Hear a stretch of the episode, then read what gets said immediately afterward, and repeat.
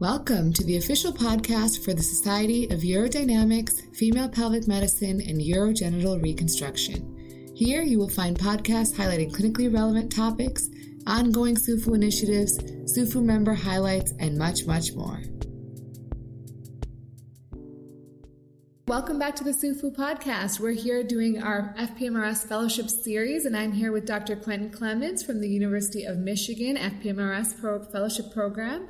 Welcome to the podcast. Thank you for having me. So I'd love if you could tell us a little bit about your fellowship. Sure. So we have a urology and a gynecology fellowship in FPMRS at Michigan, and so I'm here representing the urology fellowship. We only accept graduates of urology residencies. The gynecology fellowship accepts graduates of OB-GYN residencies. So our fellowship is 2 years in length, although we also offer a 3-year option instead. And so when people interview and then ultimately match, they ultimately just have to choose, do they want to do the 2 or 3 year. The 3-year program includes one clinical year and 2 research years. Those research years are funded by an NIH training grant and includes a master's degree as part of that, and then focused research on health services applications. It's certainly not at all required as part of our fellowship. The standard is the 2-year program, but we feel that it's nice to offer a more focused research experience for certain candidates as well. Yeah, that's a great experience. Tell me a little bit about the faculty that the fellows work with.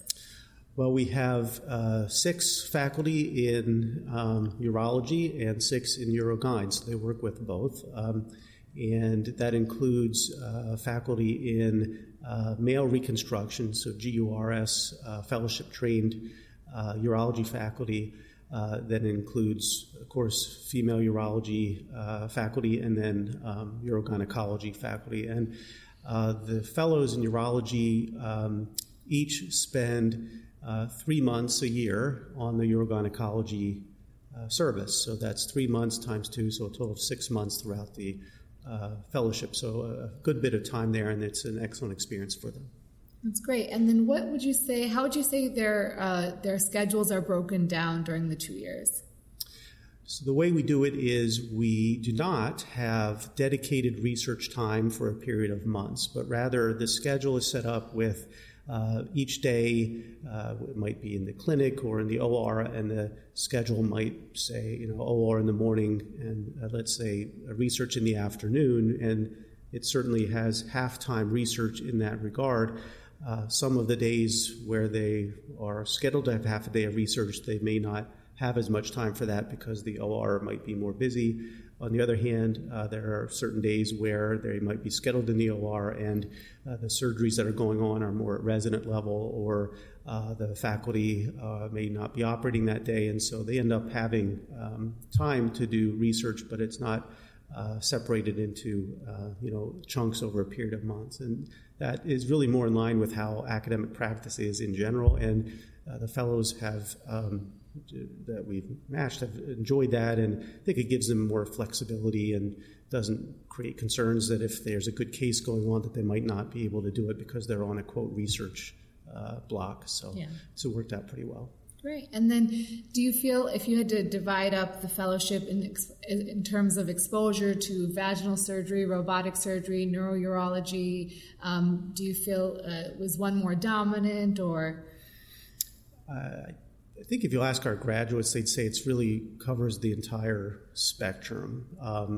I'd say we certainly have a reputation for strength in neurourology and complex abdominal reconstruction, but that doesn't mean we overlook robotic surgery or prolapse, vaginal surgery, et cetera. So, and I think that's also reflected in the types of practices our graduating fellows have. We have some that are doing vaginal hysterectomies. We have others that are focusing almost entirely on ureteral reimplantation and complex redo-abdominal surgery. So I like to think that the exposure sets people up to ultimately have a practice whatever they like, and it's not limited by the training. And where have your graduating fellows gone for practice? We have a variety of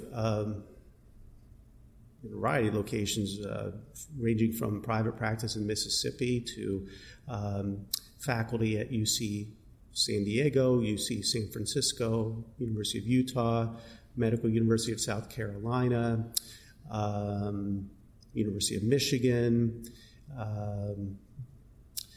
private practice in South Carolina. So it's really been all over. I do think it's fair to say that they have all ultimately gotten their first choice positions. So I think where they've ended up has been based on where they want to rather than where they've had to.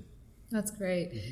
And back to the clinical time, as far as the clinic, do the fellows have an opportunity to run their own clinic, or are they working with you directly? Well, since it's an ACGME fellowship, the rules, at least at our institution, don't allow the trainees to have their own patients. And so when they're in clinic, they're with us. Now, we certainly give them a lot of leeway, and much of the time I just feel I go in and say, hi, we have a good plan in place. Do you have any questions? And then usually there aren't many. Now, if someone chooses the 3-year option, that third year they are a lecturer, so they now are a faculty member, and during that year they do have clinic on their own one half day a week, and then they are given half day a week to operate as well based on the cases they get from clinic. So in that case they do have independent time. That's great. And then for those who do the 2 years, what kind of requirements do you have for scholarly activity or research? We don't have anything that I would say is fixed in terms of number of papers.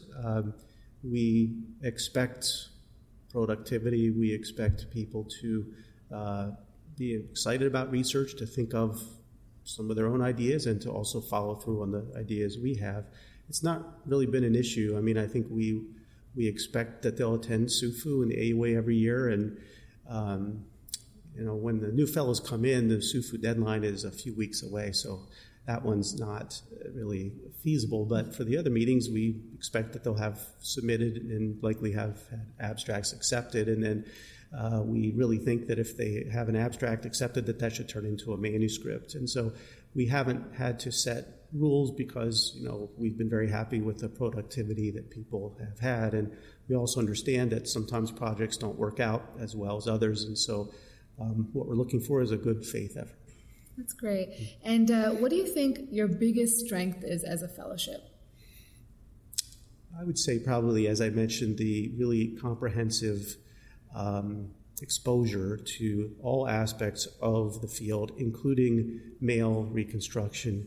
I'm generally a lumper instead of a splitter, and I think the idea that we have trainees who can learn how to do certain urethroplasties and be exposed to male voiding dysfunction as well as neurogenic bladder and prolapse and female stress incontinence, et cetera, really is the way to best train people. So I'd say that's probably the main strength. Yeah, that's wonderful. Is there anything that is actively changing in the program or you foresee changing in the future? We have hired a second GURS male reconstruction person, so they'll be folded into the fellowship. I think it's likely with that happening that there eventually will be a GURS fellowship, but that will focus more on things like penile prostheses and some other aspects of GURS type of procedures that are not as applicable to FPMRS and our fellowship. So I don't see the specific content of the fellowship really changing much at all. But, we're expanding. I think the other thing that's happening everywhere is we have more satellite centers. So I think our fellows will be participating more in ambulatory surgery setting, whereas until now the focus has been largely at the main university hospital. But that doesn't work very well if we're starting to offload many of our surgeries elsewhere. So that's a change, and I think that's a change that's happening everywhere. Yeah, I agree. So what's it like to live in Ann Arbor for those who haven't been? I think everyone who has come, even the guy from Mississippi, really liked it. Now his wife was ready to move back warm after a few years, but it's cold in the winter, But having said that, the summers are beautiful, the falls are beautiful, and it's a college town. It has a lot to offer in terms of restaurants. It also is a place that's very easy to live.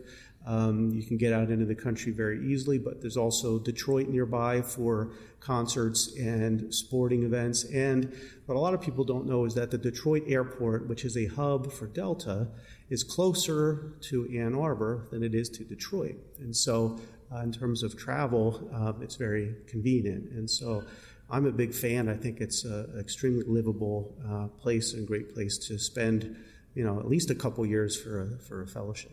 Well, great. Thanks so much for your time. Thank you. Thanks for listening to today's episode on the SUFU podcast. Be sure to follow us on your favorite podcast streaming app. We're available on iTunes, Stitcher, TuneIn, and SoundCloud. Follow us on Twitter with our handle @SUFU.org, where we'll provide real-time updates of our next podcast episode launch. And be sure to check us out on our website, www.sufu.org.com.